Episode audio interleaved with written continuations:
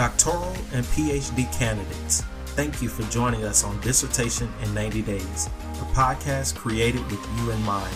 Our continued goal is to save you time, money, and stress. This podcast is made possible by your generous donations and sponsorships.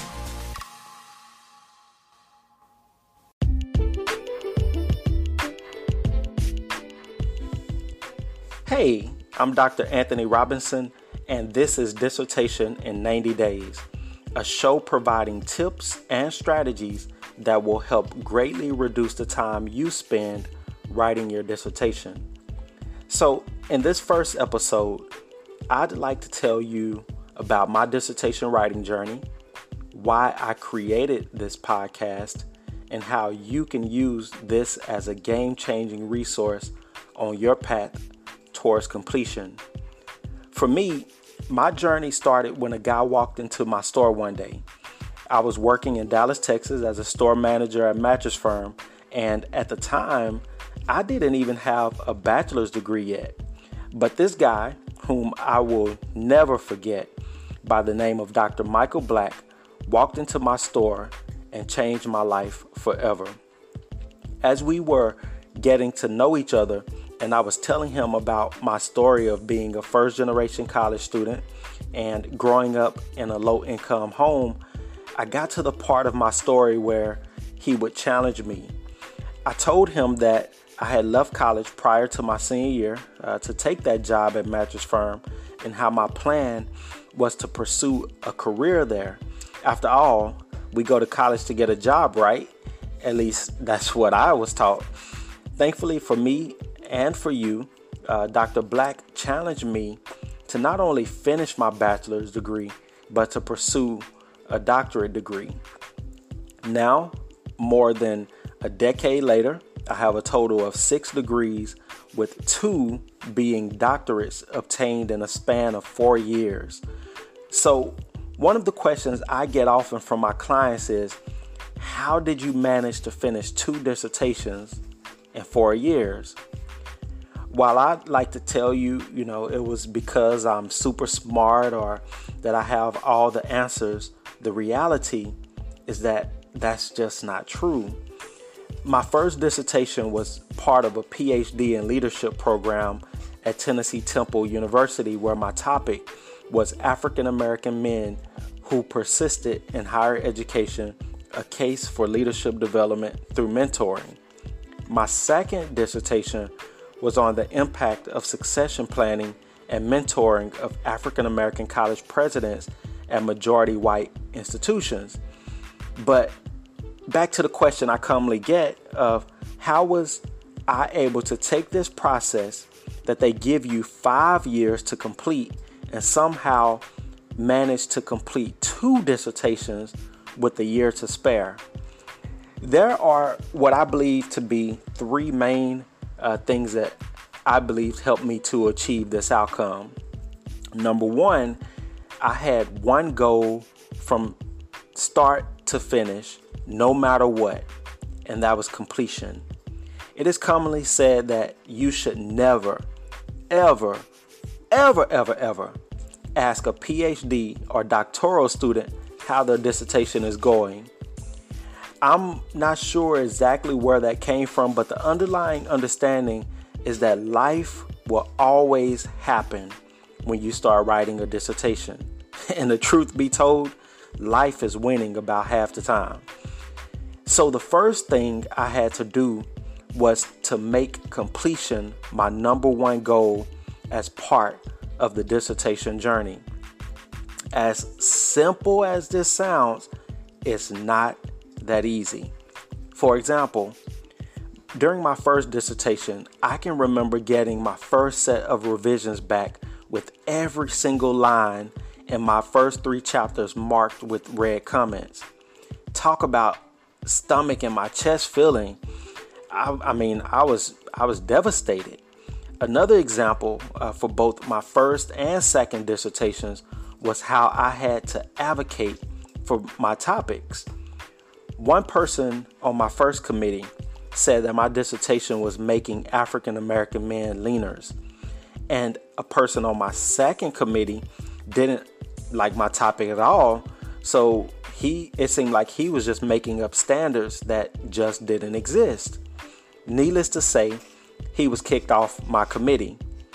But in every instance, be it me advocating for myself or returning revisions within 24 hours, the number one thing driving me was my foundational goal of completion.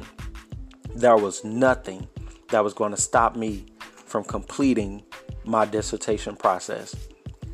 The second thing I had to do uh, to achieve the results I did was to develop processes and systems that allowed me to save a great deal of time.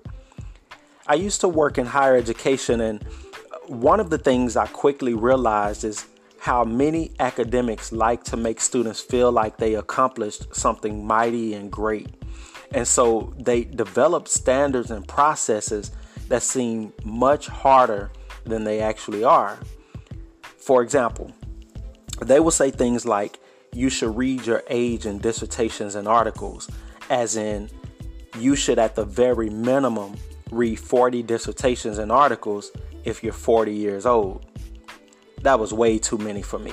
So, a system I employ even today for my clients is that I find at most three dissertations related to the topic and use them as sources for my entire uh, study. Now, I don't use them specifically as sources, but I use the research that was used in those dissertations as my sources and, and research conducted on the topic.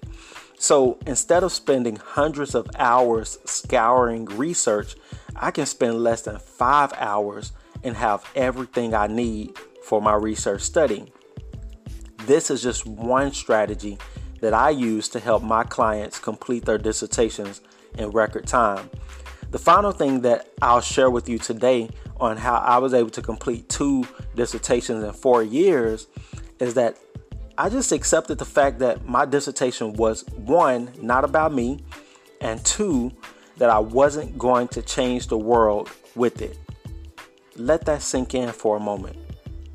Many students who start the dissertation writing process think their dissertations are about them or that they will change the world with their research.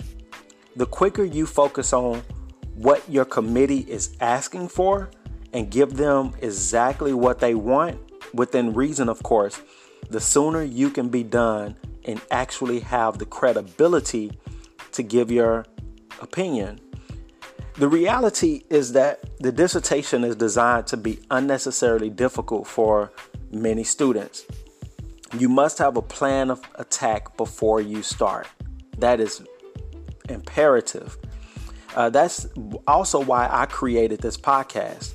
Um, I realized uh, one very eye opening statistic um, along the process, and that was that 50 nearly 50% of students who start the dissertation process will not finish. That's crazy. Nearly 50% will not complete the dissertation uh, process. So I created this podcast for people like those of you who are at your wits' end with the dissertation process. I remember one lady uh, telling me one day that it was too late for her and that, that she was miserably ABD, uh, which stands for all but dissertation. I like to call it all but done. Uh, so I created this to provide tips and strategies and even encouragement about this daunting process that, if applied, can greatly reduce your dissertation writing time. It is my hope that you will use this podcast to help you reach your goals and to learn from others in the process. If you have any questions, you can always message me at www.writerser.com. That's writerser.com. And I would absolutely love to help you on your journey. Thank you for listening today. I can't wait to hear about your success. And until next time, I'm Dr. Anthony Robinson, and I'll be back next week with the next episode on dissertation in 90 days.